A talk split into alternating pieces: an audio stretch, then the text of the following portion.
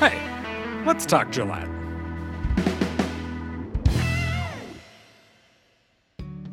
What's happening in Gillette?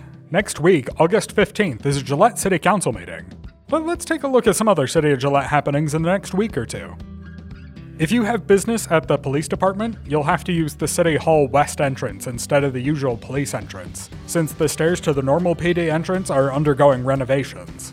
There are signs inside to direct you from the other entrance to PD. Did you know that the City of Gillette has 34 parks? And each park features different amenities and activities?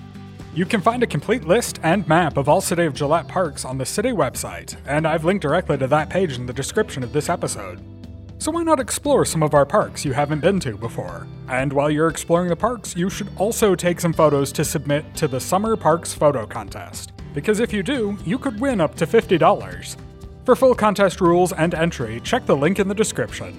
Street sweeping this week will wrap up in the 4J area and move on to the lower Sage Bluffs area, and then on up to the upper Sage Bluffs area. When the sweepers visit your neighborhood, we recommend that you park your vehicles and trailers off the street. Of course, if you don't move your vehicles and trailers off the street, all your neighbors will know, because there will be a clear line where the sweeper had to swerve to go around you. It's fine. I'm sure your neighbors won't judge you for that at all. And here's what's on the August 15th City Council agenda. Two items from planning this time the Legacy Point subdivision, minor subdivision, and an annexation. Council will vote on a purchase agreement for a new building to be used for police storage and training. That is, a building for the police to store things in, not a building to store police in when not in use. There will be a parade permit requested for the Veterans Day Parade on November 11th. The parade will be from 1 to 145 and proceed down 2nd Street from 4J to Osborne. When I saw this item, I thought, this seems really early for this. Surely we're not that close to Veterans Day, but it's actually only three months away. Council will consider accepting bids for several vehicle purchases. They're buying eight pickups, three police cars, and a dump truck. The National High School Finals Rodeo was a big event.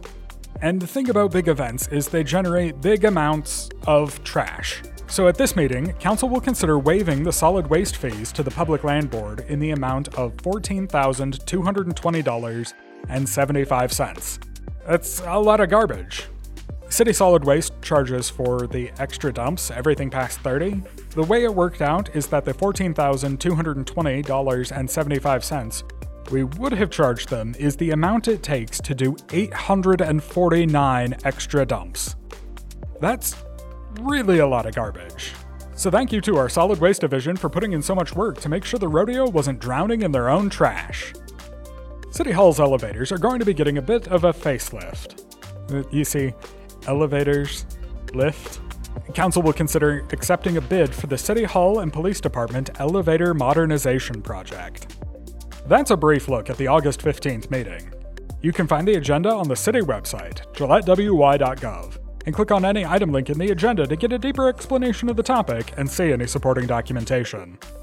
Sign up to receive meeting notices by going to the same website and clicking on the notification program link in the quick links section at the top of the homepage. City Council meetings are broadcast live on GPA TV cable channel 192, as well as streaming online at gillettewy.gov/gpa, where you can also find past meetings archived. Let's Talk Gillette is a production of Gillette Public Access Television and the City of Gillette.